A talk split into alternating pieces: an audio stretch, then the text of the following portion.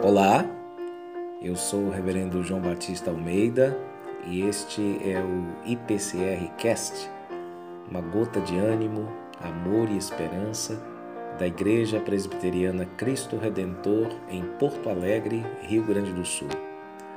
Para você ouvir e aprender neste dia, Catecismo Maior de Westminster, pergunta 11.